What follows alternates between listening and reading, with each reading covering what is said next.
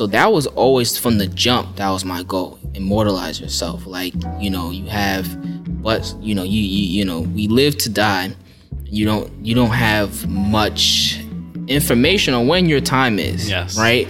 So for me, it was just like, I had to really grind it out. And I was like, I'm touching everybody. Like, yeah. I'm going to photograph all of hip hop. Mm-hmm. Right. And I, I haven't even stopped that journey. I'm still in it. Yes. Peace, everyone. Welcome to Masters of Ceremony.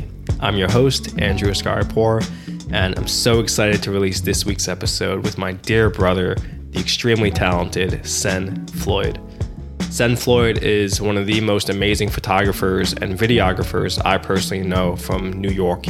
He's a very dear friend of mine, and I always knew he was somebody who I wanted to get on the podcast because he's not only an amazing visual artist, but he's someone who has a deep understanding about how the way we live our lives and how spiritual practices and awareness can impact everything we do in life. And I think that really shows clearly through his work. So for context, I do want to share that we recorded this podcast back in twenty twenty, but I truly believe that everything we discussed here was timeless, and I'm so excited to finally be releasing this episode.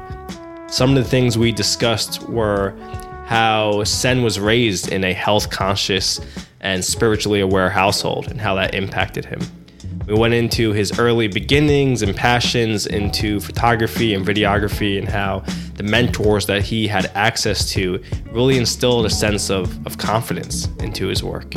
We went on to speak about how during around two thousand fifteen or so, Sen really began to document the emerging New York hip-hop scene of the times.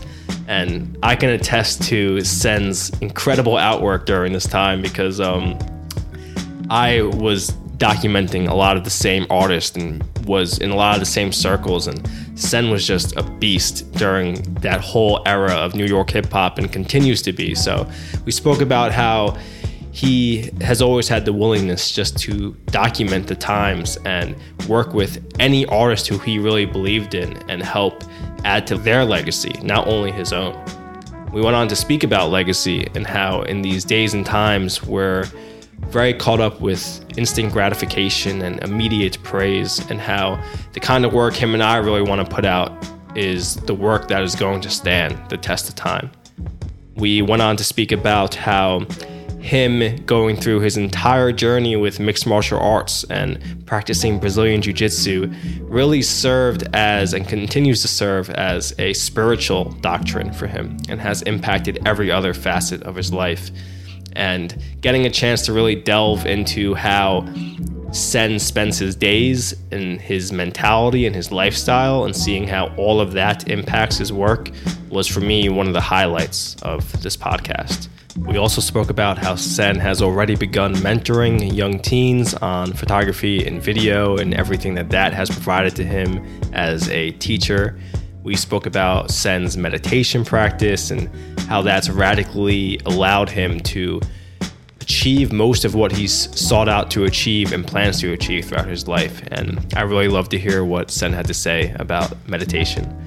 Um, we spoke about advice to young photographers regarding workflow and how to establish a healthy and trustful connection to your subjects and really so much more. I just really hope you guys enjoy this episode with Sen. I don't think it's only for photographers. I think it's for anybody who's needing a little bit of inspiration or motivation to chase their dreams. And it was such a pleasure getting to sit down with my brother and have this amazing conversation.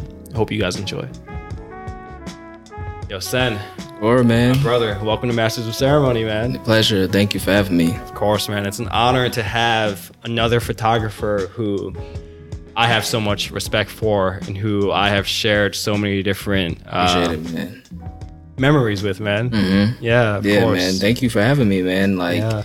we always talked about, like, you know, uh, moments and conversations that we have, which are, like, brief moments in, in, in time, but they kind of, like, last, you know, a lifetime for me. Of course. Yeah. yeah, man. For me, that's been one of the most special things with this podcast mm-hmm. is to document some of these conversations and to have them last a lifetime and be able to be replayed by people. And yeah. I mean, you and I both know, as people who study other artists of our crafts, how valuable even just like a thirty minute interview is mm-hmm. for our motivation, mm-hmm. you know? Yeah. And uh, for me, it's just a big blessing to be able to sit down with people like you and be able to create this documentation for others to receive it, inspiration yeah. by. Mm-hmm. Yeah, man. So I guess uh, I have so many questions for you. Okay. But we obviously only have so much time. So I want to be a little bit concise in this interview, but I would love to ask you to speak about some of your upbringing and some of how your family influence encouraged you to mm. not only get into photography, mm-hmm. but uh, encouraged you to have the motivation that you have for life. Mm-hmm. Because you seem like someone who has that mentality of, I'm going to go and get it and not wait for anybody to give it to me. So how was right. that instilled within you from a young age? Um, well, growing up, I grew up in uh, Clinton Hill, Brooklyn, and both of my parents um, were oddballs in their families. Mm. Um Especially my mom, right? Um, I grew up like living different from everybody in my school and around me, uh, my neighborhood. I was I grew up vegan. Uh, I was born vegan. Wow. You know, uh, my parents uh, didn't believe in giving me vaccines and shots and stuff like that. So I'm like one of those babies from the nineties eras whose parents mm-hmm. were like deemed crazy, who didn't yeah. give their babies like vaccines and stuff like that. Meanwhile, they were um, pretty sane, but. um, But yeah, like just them choosing a very unique and um, I guess a unique uh, a, a position to life, right? Mm-hmm. Or uh, a unique approach to life kind of made me an oddball, you know, and kind of like influenced my thinking to think out the box, right? Mm-hmm. Um, so in terms of like influencing my, my work and my photography, I, I always would like to like approach Uh, things from a uh, esoteric, like, you know, oddball mm, way, you know, yeah. um, even in my work, like for, um, for doing portraits, right? For me, it takes time for me to warm up to even want to photograph someone. Um, so sitting down and getting to know them, studying, you know, who the person is, that's all, that's all in, in, in um, ingrained in me. And that's all from my parents, and my parents are just reading people. You know, mm. um, so that that that's that aspect that comes for them. I wasn't really uh, planning to be a photographer at heart. I was gonna be like a plumber. I was gonna be a plumber. That was and, the aspiration. Um, that was the aspiration. Wow. I was to start a, a business. So I was gonna get like a license to become a plumber mm. and an electrician and start businesses all over, like, you know, New York. Uh, but photography, when it was introduced to me, um, kind of found me. Uh, I just fell in love with it quickly. And uh, I excelled at it. Um, mm. What age would you say this was at? I was fifteen. I was okay. fifteen. I was around entering high school. And, you know, I've never been uh, the most studious student. Um, you know, I, I was in graffiti, into graffiti around fifteen. So I had like a little crew and stuff like that. Mm-hmm. And uh, it got me in a ton of trouble. I'm sure. Um, but uh, you were always artistic in a sense. Always artistic in a sense. And I, I give that. that kudos to my mother for just trying different things. She put me in everything, like gymnastics mm. and, you know, different sports. And, oh, you don't like this? So let's try something else out. Um, and she was also a traveler. So, like, not bringing me in terms of, like, outside of the United States, but all over New York. So mm. my exposure to culture and other people came from her. You know, like, she yeah. loved to come out of her apartment and just take the A train and get off random stops mm. and just walk the neighborhoods and just experience the air and the people.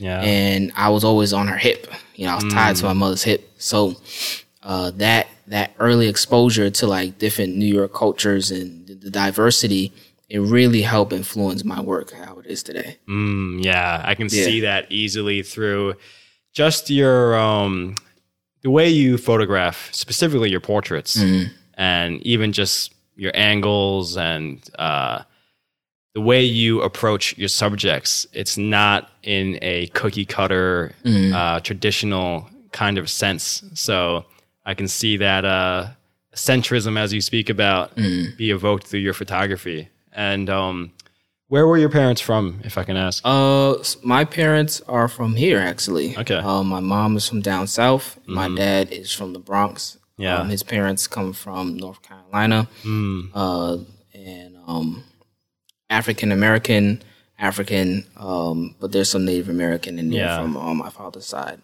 Beautiful, um, man. But my dad is father's from Panama. Mm, okay, dope. Yeah. So uh, so cool to hear how they raised you, mm-hmm. to raise you with a level of consciousness and awareness about the physical and the spiritual that mm-hmm. differs from most parents' uh, parenting advice in the West. Yeah, that's uh that's a real blessing, man, because I feel like a lot of people are chasing some of that wisdom mm. in their adult years, and yeah. it seems like you were able to receive some of it at least from a young age. A lot, a lot of it I didn't appreciate. Uh, but but looking back, but have, looking back now, I'm just like, yeah. oh wow, like because now being vegan and eating healthy is a trend. But yeah. when I was younger, people would be like, ew, what's that you're eating, and yeah. all types of stuff.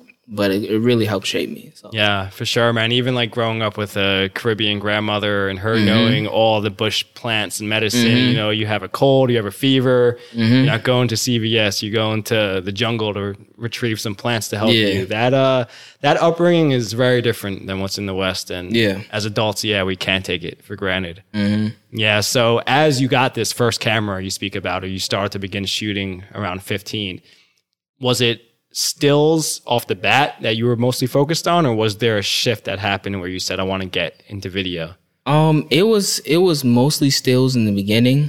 Um, I uh, credit my inspiration for um, video work to one of my uh, mentors, my first mentor, Jared Lavelle. Um, he worked at Studio Museum. Uh, I got started introducing to photography through a program called Expanding the Walls mm-hmm. up in Harlem.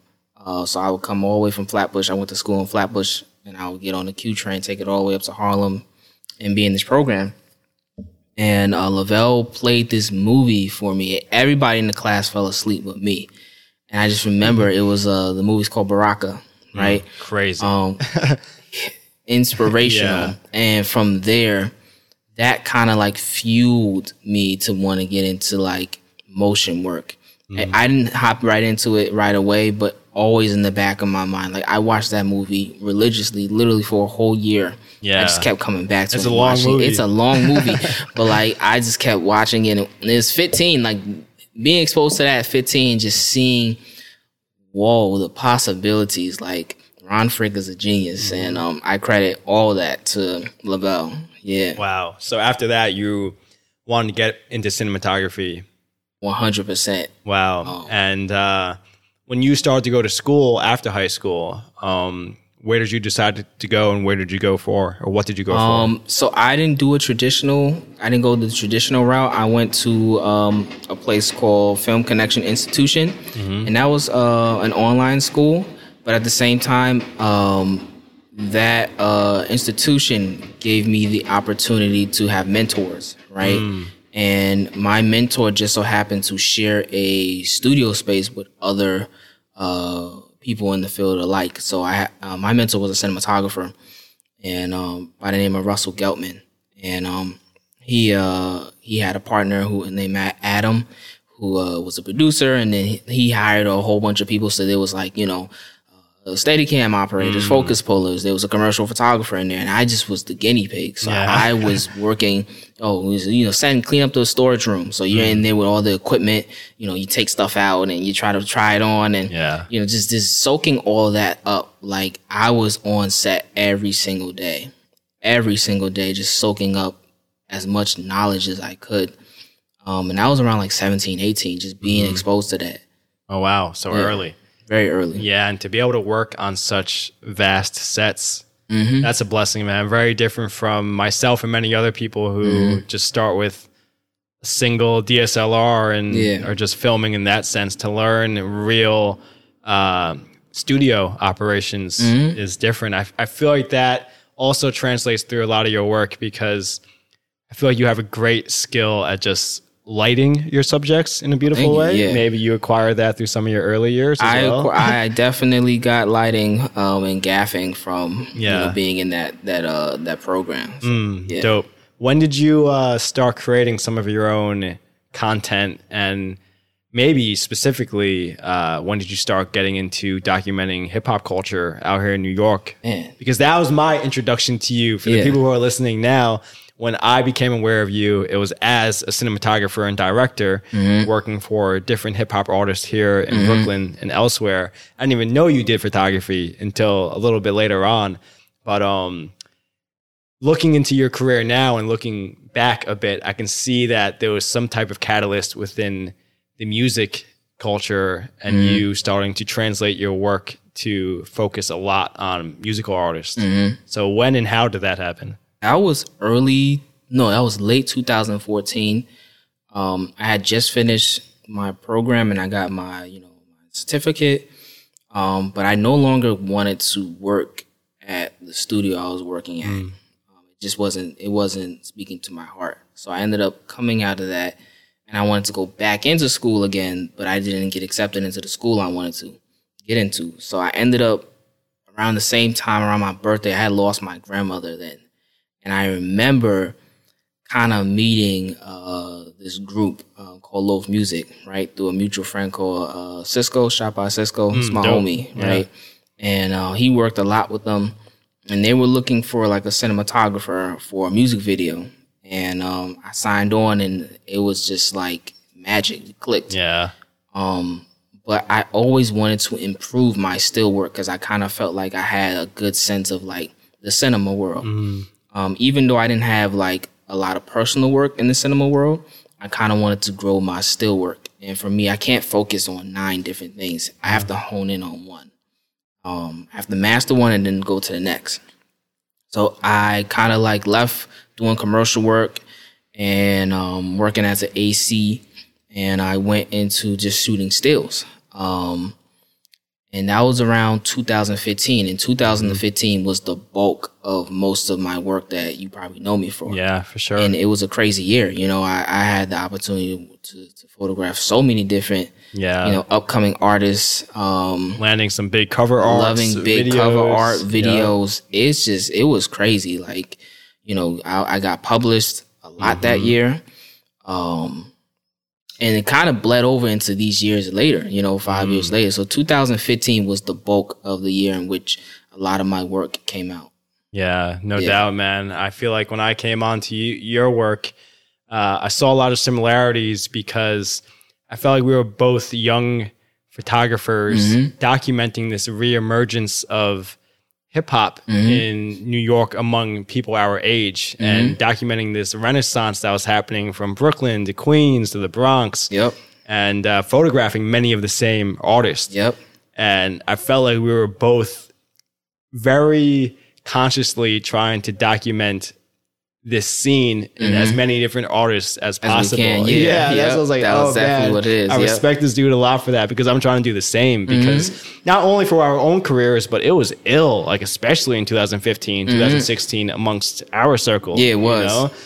And uh, your work was just consistently popping up. Appreciate it, but man. But even yeah. beyond that, how was your love and passion for hip hop fueling your desire to photograph this culture? I've always been a fan of hip hop since young. Um, and what actually got me into music, again, I have to credit my mother for this because I remember this day clearly. I remember being at Best Buy, uh, twenty-third Street off the F line. Mm.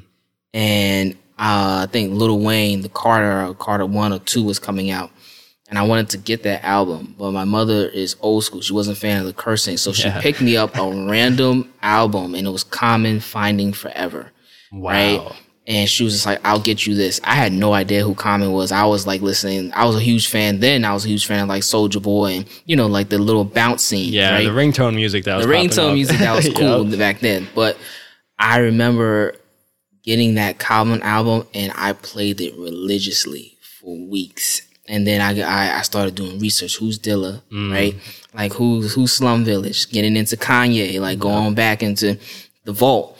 And um, through that, because uh, I used to get, I used to go to school um, in Flatbush, around, like, Flatbush and Fenimore. So I'd take the shuttle train. Uh, so I walked to the train uh, to Franklin Avenue, right? And on Franklin, there was a, a record store that used to be there. It's not there no more. Mm-hmm. But there was a guy named Israel who ran a record, like a home... Uh, you know, a home record store yeah. shop. in the ground. So like the wow. gate opens up, you walk downstairs, and there's just records plastered everywhere. Wow. Right? And uh, I had no idea who a lot of these artists were, but I was just attracted to the, the L P covers. Mm. So I the first record I picked up was like Mace. I picked up a Biggie Smalls album, and I picked up, uh, I think it was a Wu-Tang album. It was a single, though. I think it, it, might, it might have been Guillotine, mm, Guillotine Swords, no doubt. Right? Yep. And I just remember...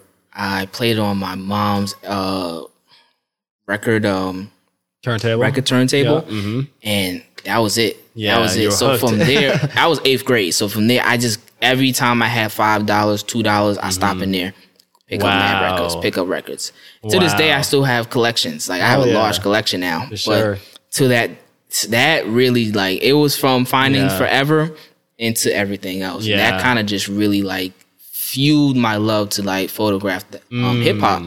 Yeah. So I wanted to have like, I wanted to be the guy who had album covers. Mm. You know, like I didn't, didn't want to do like regular photo. Sh- I wanted to have album covers that would be all over the world. Yep. And I wanted to inspire somebody one day, and that's just so it sat up on the world, because for me it was always um, the goal was always to immortalize myself. Mm. You know, from the jump. From the jump.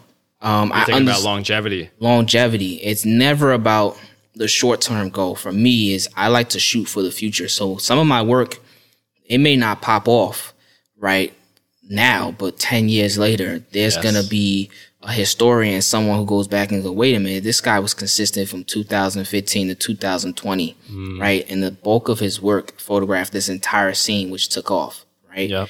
Um, kind of like what Chimo Du and kind of like what Jonathan Mannion did. Of course. You know? Um, so that was always from the jump. That was my goal. Immortalize yourself. Like, you know, you have, but you know, you, you, you know, we live to die, and you don't, you don't have much information on when your time is. Yes. Right.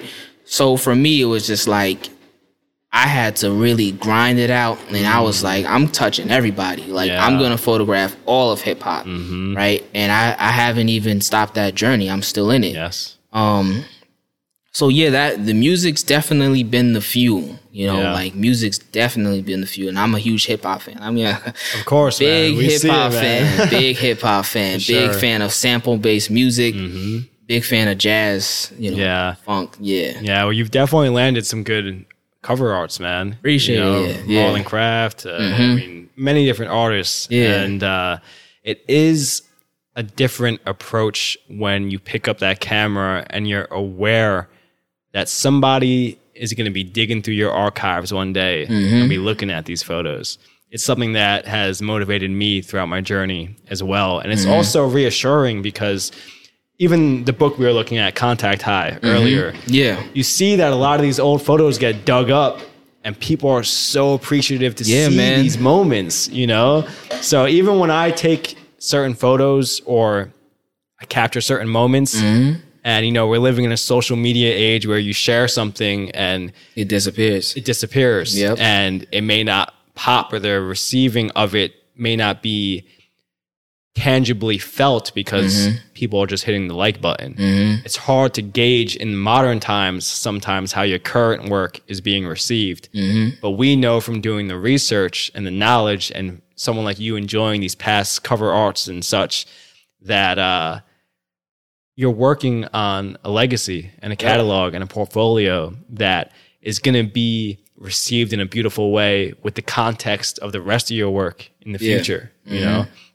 And, uh, yeah, man, your, your tenacity is something that I'm inspired by. And I think Appreciate a lot of it, other man. photographers are inspired by. Yeah. Yeah, you. man. And I feel like to be able to both tackle the stills to the motion picture is a beast in and of itself, mm-hmm. because as you said, you don't like to work on nine things at a time. You kind of got to hone in yeah. on one thing. Mm-hmm. I feel the same way.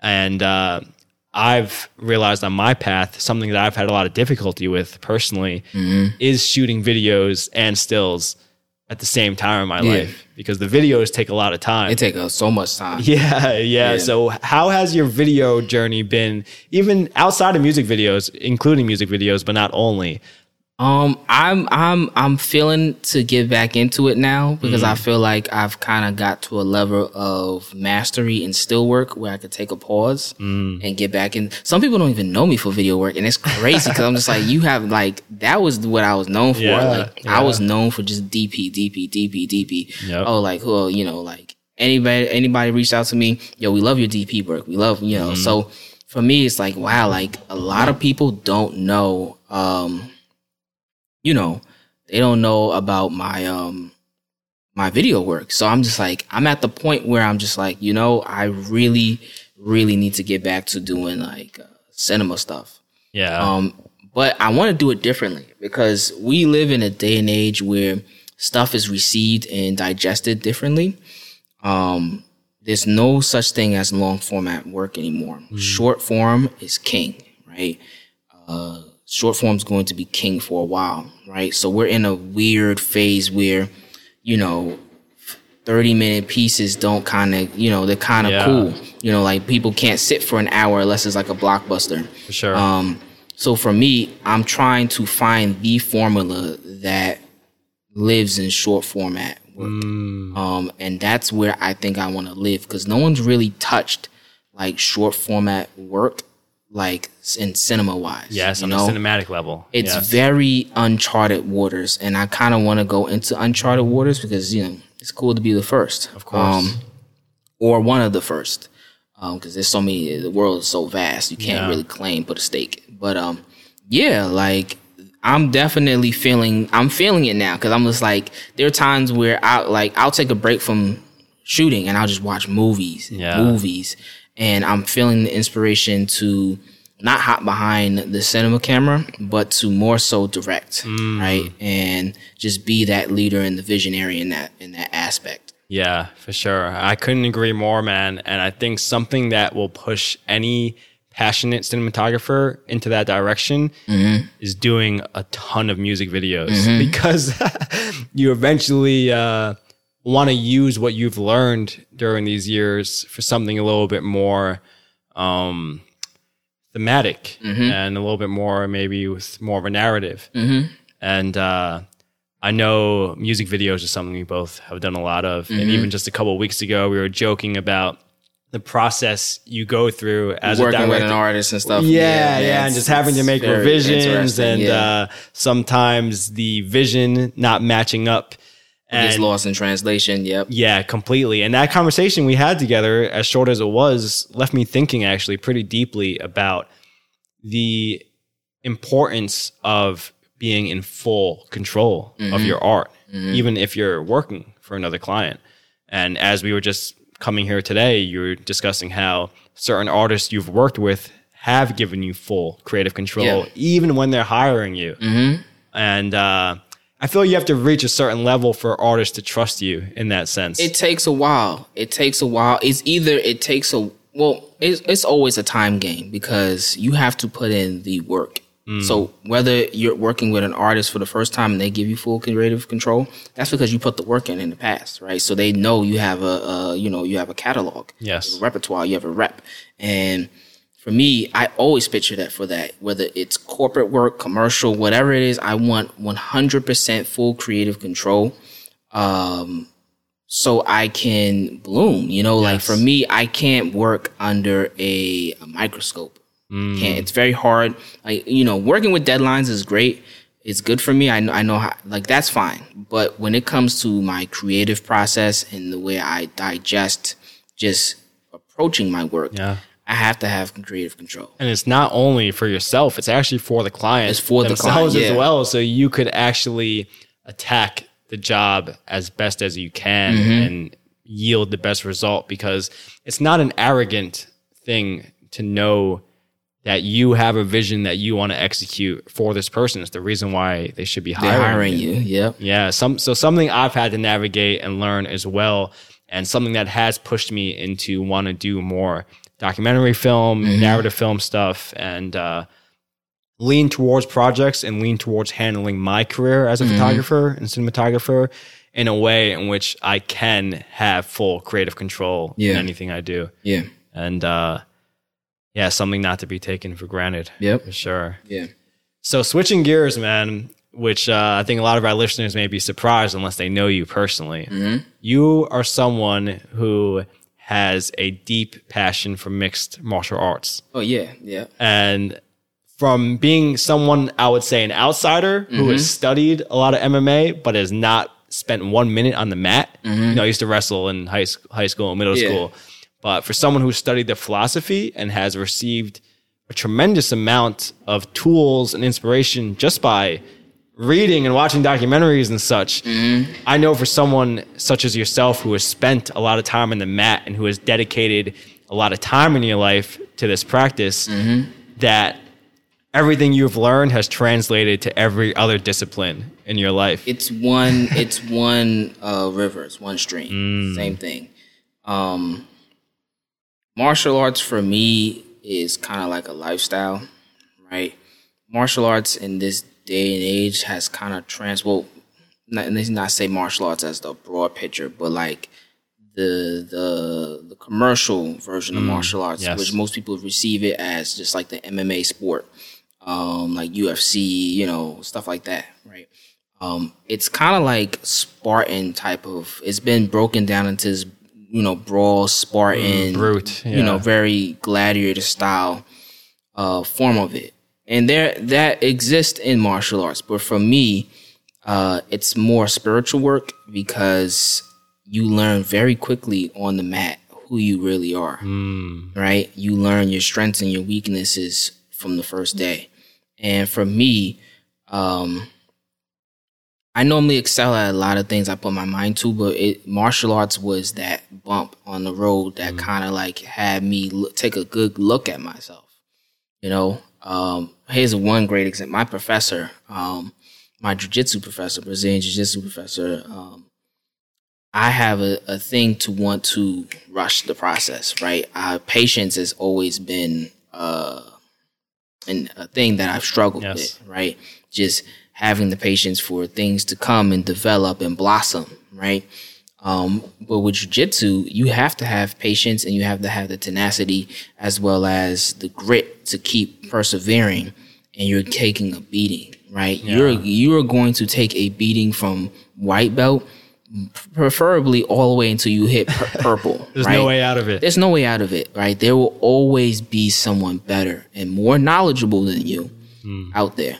And for me to, to kind of like take that in and really take a closer look at me and say, I'm not the best here. I'm not one of the best here. Mm. I'm not close to being one of the yeah, best here, yeah. right?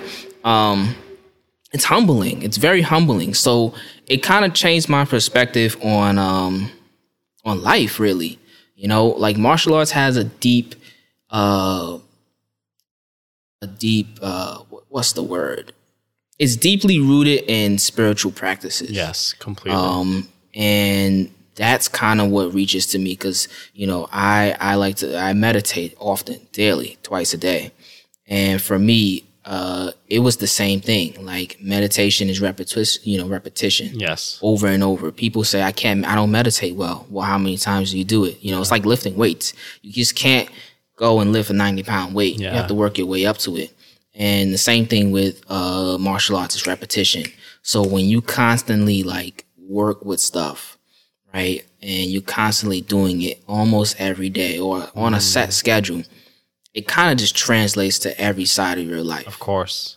Yeah, there's no avoiding it at that point. Um, I feel like any deep discipline of any sort, the spiritual dimension of it mm-hmm. is actually what's most important mm-hmm. because that's what's going to provide you the broad-reaching effects mm-hmm. that we're discussing into every other avenue of your life. And uh, we see it often in M M A, but also with other traditions, you know, meditation or yoga, that mm-hmm. once you get into that discipline of training that muscle, as mm-hmm. you speak to, that it translates into how you handle a conflict with your partner. Yep. How you handle trouble in the streets if that something happens. one hundred percent. You know, one hundred percent. It's all applicable. Yeah. And um, how you do anything is how you do everything. Yeah, that's man. The phrase, yeah. right? Yeah. Yep. And um, to me, for me, just to be an outsider and to observe some of your journey, and mm. that has been very telling as um, as someone who seeks to find different paths to help me excel in other areas of mm-hmm. my life. I think um, it's something I wanted to discuss to motivate other people to not only maybe look into something physical like M M A, but mm-hmm. to find another discipline outside of your immediate craft that can impact not only your other immediate craft, but your life in general.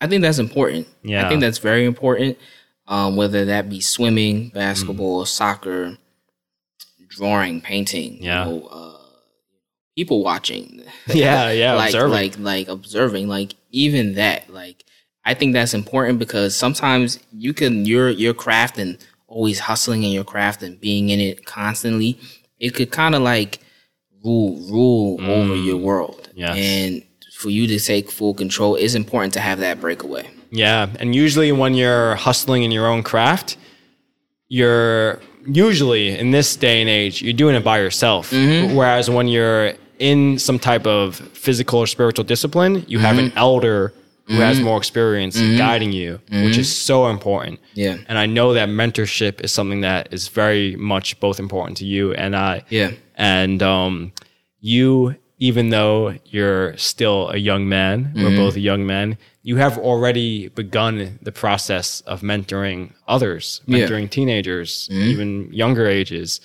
And uh, you've worked with uh, an organization called... Educate Little Monsters. Little Monsters. Yeah, from Bushwick, Brooklyn. And mm-hmm. you, I'm sure, have done things on your own as yeah. well outside of that. And mm-hmm. you've let me know you're working on some other things right now, which yeah. are exciting. How has that process been?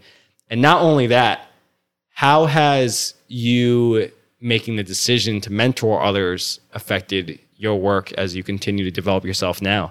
Uh, it's self-reflection, because working with uh, the youth, you know, children, I kind of see myself in them, you know, like not really show, sure on who you are. You know, mm. you want to try a little bit of this, a little bit of that, kind of like that drifting, you know, um, that drifting period in your life. But it's, it's important to know, because, you know, when, when, when wood drifts on water, there's always still a set path, mm, you know? Yes. So things are always going to continuously keep flowing. So for me, I like to think of myself as the river. So it doesn't matter if they take a pit stop here, or if they go over here, or if they branch off into another river, it's mm. still one continuous flow, right? And that repetition of water and that cycle is great, because I was once in that position. I once had a mentor, you know, yeah. like I had someone, you know, several mentors looking over me and constantly looking out for me. And for me, it's kind of like even brushing up on my, uh, you know, my knowledge on things. I have to go back and like for me, because when I shoot, everything's automatic now. It's a mm-hmm. second muscle, so I can, you know, shoot. And people yeah. are like, how you do that? And just to just to break that down for where it's digestible for, you know, children, and then yeah. for like young adults and teens. Mm-hmm. It takes studying. So now I have to, I find myself relearning videos. I'm on yeah. YouTube again. You have I'm to find the language books. To be able to teach you it. You have to find the language us, to teach ineffable, it. It's ineffable, you know? Yep. It's, yeah. a, it's, a, it's, a, it's an involuntary muscle for us. Um, so, yeah, it's it's a learning experience for me. Yeah. You know, they're learning photography and, you know, motion work from me. Um, and I'm learning how to reconnect with that side again. Yes. For sure, man. I, I've always said that an effective teacher is an active student. Mm-hmm. And I've been studying mentorship on just a pretty broad level lately, and on a spiritual level, and mm-hmm. on a uh, community level. And you see time and time again that to mentor someone is to receive just as much as you're giving mm-hmm. to the mentee. And a lot of people our age feel like they may not be old enough to mentor somebody else, mm-hmm. um, or ready enough. But there's a uh, an awesome dude named Michael Mead, who I've been reading a lot, right? Mm-hmm. And he speaks about something called mentoring moments. Mm-hmm. So that sometimes you may mentor somebody for a brief moment. It mm-hmm. may not be a multi-year partnership or something. Mm-hmm. And I feel like that's something that young men and women of our age are able to offer to other people, whether or not they're our official mentee or not. Mm-hmm. And uh, I think it's important to see how sharp we are ourselves, because as you said, once you need to articulate it into a language, mm-hmm. you have to really go back and do the study. Uh, yeah, you do. Yeah, because yep. you can't just say, this is how I do it. Mm-hmm. Do it like me. Yeah. You kind of got to describe the process behind it. And um, I'm sure working with children, you've become a lot sharper in your own work. Yeah, it's great. It's great. You have to really be on point, you know, because they're full of questions that you can never even think of. You know, like yeah. they're going to hit you at all different types of yeah. angles, and you have to be ready for that. Yeah, you know, definitely. Um, whether that's in photography or something non-related. Yeah. Um, but uh, yeah, that's that's important. And and just, just to just double back on what you said, like, you know, some people our age don't feel like they're in a position to mentor. I don't quite agree with that sometimes mm. because I feel like your experience is only unique to you, mm. right? So, you know, our experiences, you know, we are, we're parallel, but our experiences are different. We hit yes. different bumps on the road, and, you know, so I will always be able to learn from you, always. Yeah. You know, a brief conversation, like you said, is can go a long way. Of course. Um. So, yeah, I, I, I, I highly believe that everyone has something to bring to the table. Yeah, I couldn't agree more, man. And I think um, it's the perception that mm-hmm. many people our age feel, yeah. you know, that I also uh, don't necessarily agree with, that uh, everyone has something to teach. It's the nature and cycle of how humans grow together. Mm-hmm. Um, especially if you are a parent or have younger siblings, you see how much you learn from people who are many years younger than you. yeah, yeah. And um, yeah, man, this journey of not only being a photographer or cinematographer, but being an overall artist and young man or young woman in this day and age that we're living in, I feel like it requires community. Mm-hmm. And it requires friendships, conversations, mentorship. And something I see shine through your work is that you have taken the time to forge relationships with many different artists, many different models, different mm-hmm. people. And uh, relationships are what lead to powerful work yeah. and to that level of intimacy. Mm-hmm. And that's something that I think about when I see some of your work is that, wow, this person behind the lens looks really comfortable. They yeah. trust Sen. Mm-hmm. Even sometimes, you know, you're doing indoor work in mm-hmm. a studio. Mm-hmm. Um, it may be very up close. It may be a very emotional, even set, the way mm-hmm. the light design is and what's around. But I always see this level of trust, mm-hmm. as you say, from the other person. And how would you say you cultivate that? Um... You have to be a people person. Sometimes I say, a lot of people say I'm not a people person, but when um, I pick up the camera, I don't know. It's like the camera for me was, in the beginning, it was a shield, right? Um, but towards like, as I grew with it, it became more so a um, a way my trans my device translator, you know? So um, sometimes, for me, I like to spend time with my subjects. Either we go get something to eat, we have a conversation. Yes. Um, but then there are times where I don't have, you know, a lot of time for that, right? There are moments where I don't have that. The, for me, I, I it's all a com- I will spot, if I have fifteen minutes with, like, let's say a subject, right? Or an hour a subject, twenty minutes is going to be a lot of the talking, you know? Mm-hmm. Uh, I'll set, I'll do the lighting setup, et cetera. Let's say if I'm doing like commercial portraits and it's with an artist, right, who's, you know, sponsoring it or something, right? I will have the set set up, and when they sit down, how's your day going? You know, like mm-hmm. it, I like to get up and, you know, really close and yes. personal. And I, it, it all matters to me because comfort, being comfortable with a photographer, comfortability is the key to everything. Mm, and nice. I learned that from photographer Joey Lawrence, mm. right? Joey L's work is, it's all intimate. And just through watching his work, you have to spend time with people. You yes. just can't just come in, shoot, shoot, shoot, shoot, shoot, pose. I see photographers on set because everything's digital now. So they put them, they tether it, they put, put it up to the computer, mm-hmm. and they're clicking very fast. So the lights are going off and they're yeah. catching moments, right? Which is an art in itself. But for me, the process is, if I'm having an hour with you, I want five photographs, mm. solid, that will live forever. Like, my work needs to be able to sit and really speak, and I want to be able to touch that person's soul. Yes. So for me, it's a skill I'm not able to quite explain to the best of my abilities, but it's it's just having a conversation and connecting yeah. with someone, and, you know, like, asking someone how their day was, or yeah. how was your ride over here? Of course. You know, did you eat yet? Yeah. You know, like, you want some water? Like, mm-hmm. okay, like, as long, and I, I, I always tell my subjects, I need you one hundred percent comfortable, mm. right? So take a deep breath, relax. If the pose I suggest is not, you know, quite to your natural, your body on how it feels, yeah. don't do it, you know? Mm. Because at the end of the day, I win when you're comfortable. Of course. Yeah, yeah I feel like it's um, as simple as pure presence. Mm-hmm. Really showing the person that you're there with them. You're not thinking about the outcome. You're not thinking about how am I going to take this photo and then contact the editor of this magazine mm-hmm. to land mm-hmm. this big publication or something.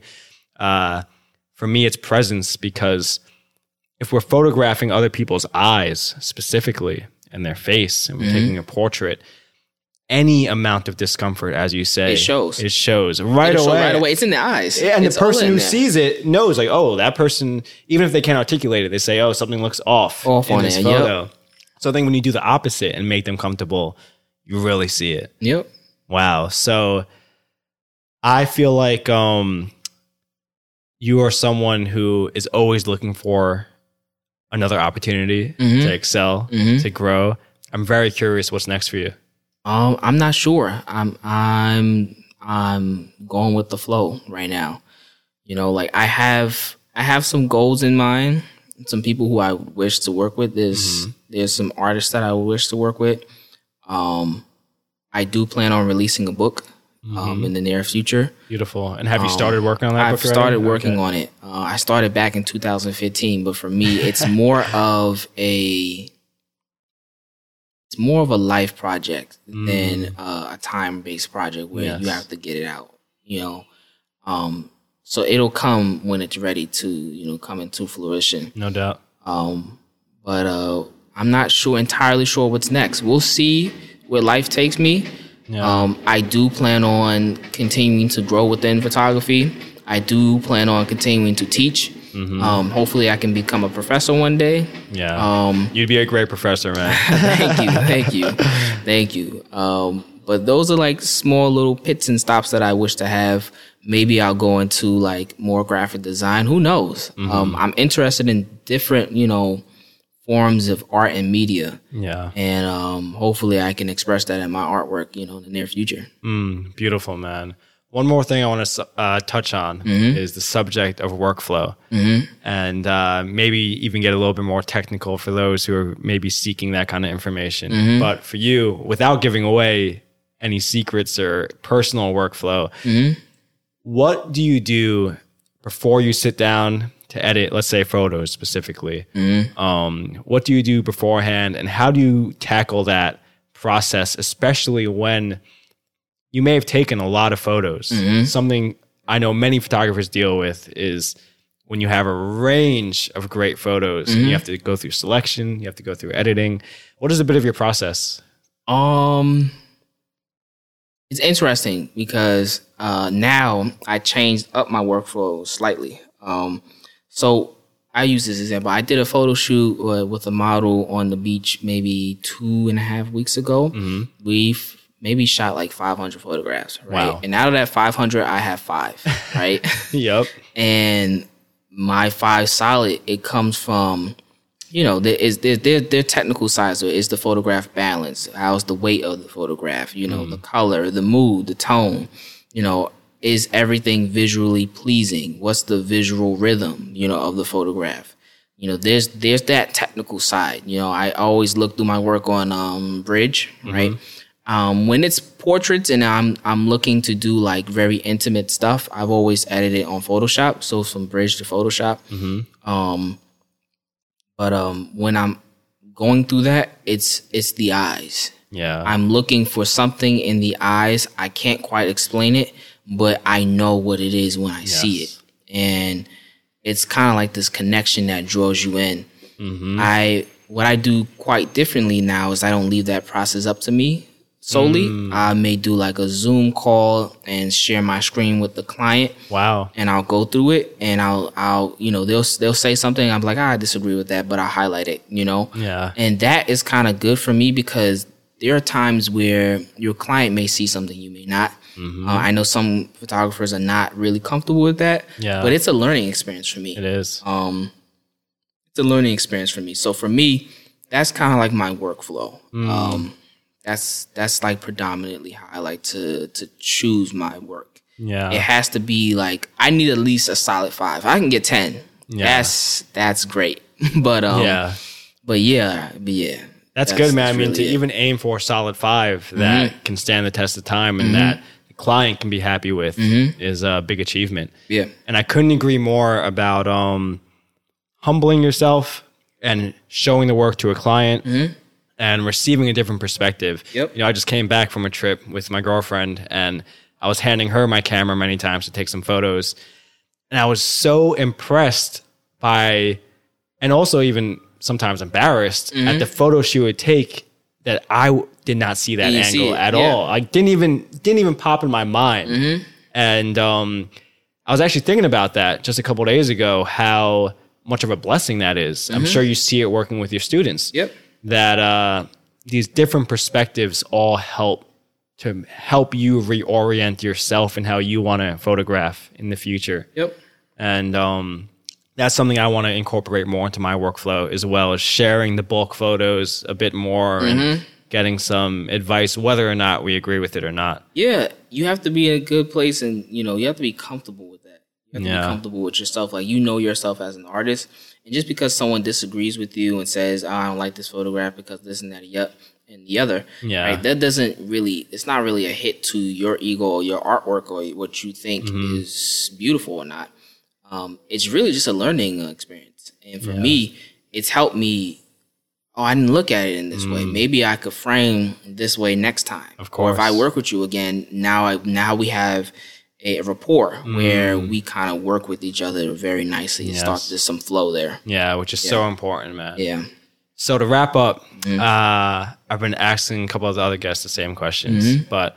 who are some artists, some inspirations? It could be authors, photographers, painters, whoever that you are currently being inspired by. Um, Maybe two or three. Well, off the top, Chimo Du, Jonathan Mannion, Ron Frick, uh, Chiva, Emmanuel Lubusky. Mm.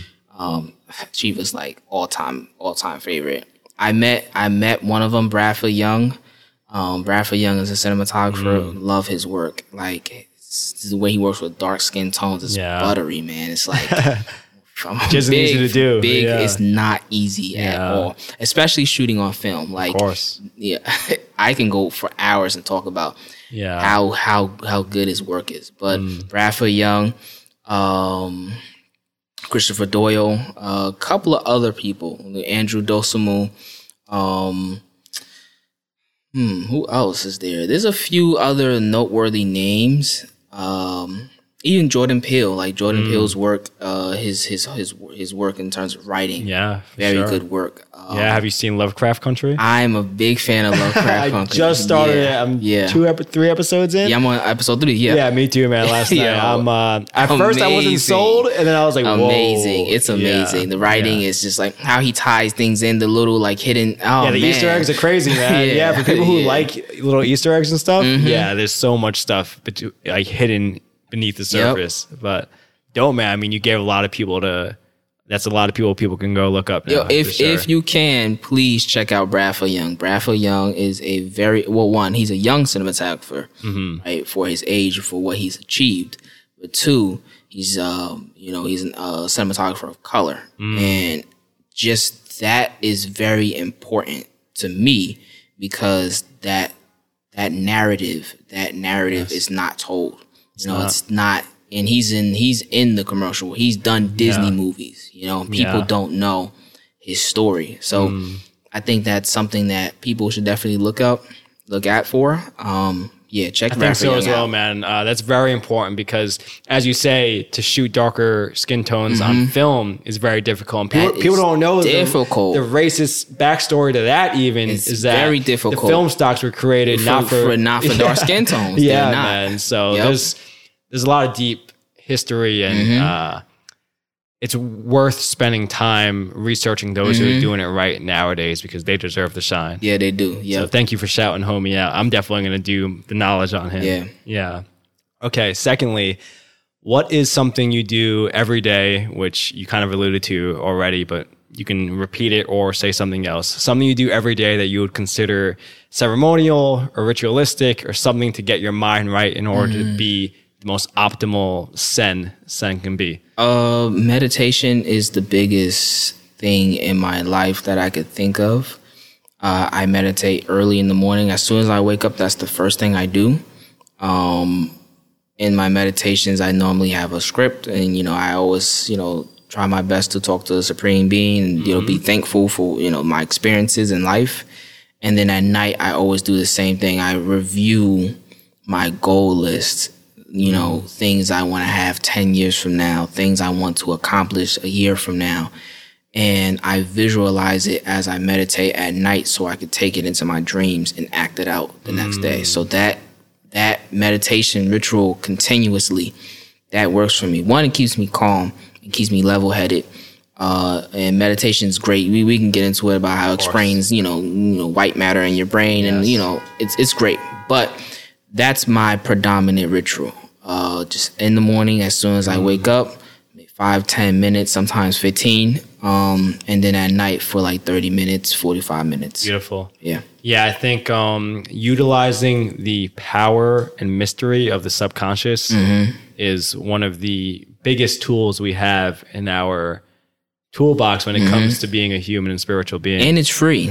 It's free. yeah, and it's not free. Only that, it's the most powerful it's thing, the powerful you thing you could possibly do. do. Yep. And, uh, let's sit on that for a bit, actually, just for a moment or two. Your practice of visualization, mm-hmm. your practice of putting down your goals onto paper. Mm-hmm. These things sound very basic, but you and I both know many people don't take the time to do them. Mm-hmm. Even certain times in our lives, we may get stuck in the hustle and, you know, yep. have to come back to these practices. Mm-hmm. But how have they benefited you?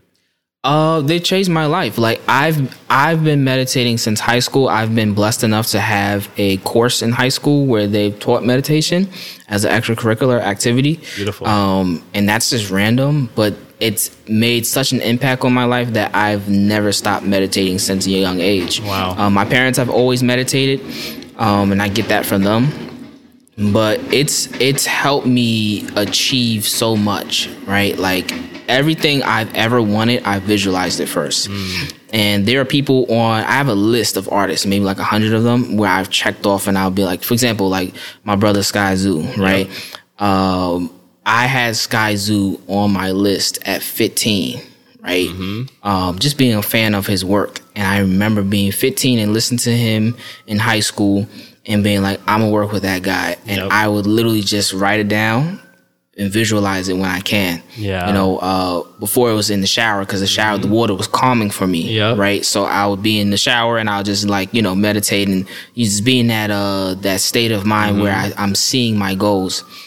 It's helped me accomplish so much where to the point where I'm like, I forget some of my accomplishments. yep. And, um, sometimes I'm, I'm actually learning to live in the moment and not out of it. Mm. Right. And just enjoy the experience. But meditation has helped me get my emotions together, as well as help me along, you know, with my goals in life.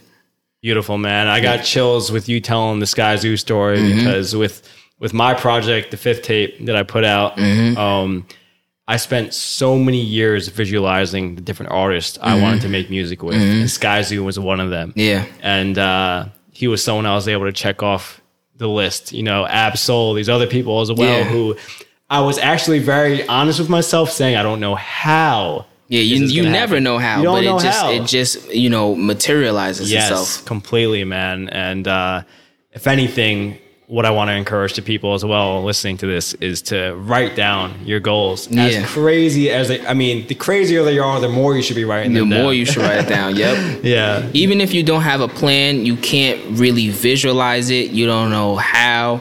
It seems out of reach. It seems mm-hmm. something that's impossible. Just write it down. Yeah. And try to revisit it once or twice a day. Yeah. Couldn't agree more, man. Yeah. To wrap up, what is something in your life right now you're trying to master? Patience. Yeah, patience. Um, my middle name is an African middle name. It's called Meneb, right? Uh, so my full name is Senechu Meneb Neti, right? Um, its meaning means uh, through his joy and um, through his joy and following the enlightened ancestors, he shall survive, right? Um, but the Mineb part of my name is patience. And when you break down the philosophy of Mineb, Mineb could be applied to all aspects of life, right? So, you know, when you're in an argument, do you have Mineb, right? My mother always says that all the time. Where's your Mineb, you know? Yeah. Um, I have a, a spiritual mentor, and every single time something comes up, he always starts with my middle name, Mineb, Mineb, Mineb, Mineb. Mm. Um, so patience is something that I'm working with. Uh, having the patience for my career to, you know, grow and stuff. You know, I've, I've accomplished fairly a, a, a good amount of goals in my life, but it doesn't feel, sometimes it doesn't feel fulfilling. I still feel hungry, but it's having the patience to not say, I wish I was already, or yes. I, you know, you have to really be very grateful for time, because, you know, time is the mother, the motherboard and the mother load of everything. Mm. You know, it takes it takes time for things. You don't want to jump the gun. So patience is the biggest thing. Yeah, no doubt, man. Thank you having for having the Mineb Thank to you. have this conversation. Yeah. And uh, for me to sit down with a fellow brother, someone who I respect so much, another Appreciate photographer it, of color. Yeah. It's uh, it's an honor, man. Word, and bro. I would love to have you back on Masters of Ceremony sometime. Appreciate man. it, man. Of course. Anytime, brother. Bless up, bro. Much love, man. Yeah. Peace. Peace. Thank you so much for listening to today's episode with Sen. I really hope you guys got to receive some of the information and gems that Sen was dropping here, because I feel like a lot of what he had to share was so insightful and can really help us all change the way we decide to live our lives and work towards our dreams and passions. So if you want to learn more about Sen, you can follow him through all of his social medias and websites, which will be linked in the show notes below. And again, I really appreciate you all taking the time to listen. And if you enjoy, share with a friend, leave a rating, a review. All of it truly does mean so much to me. Thanks a lot. See you all again soon. Peace.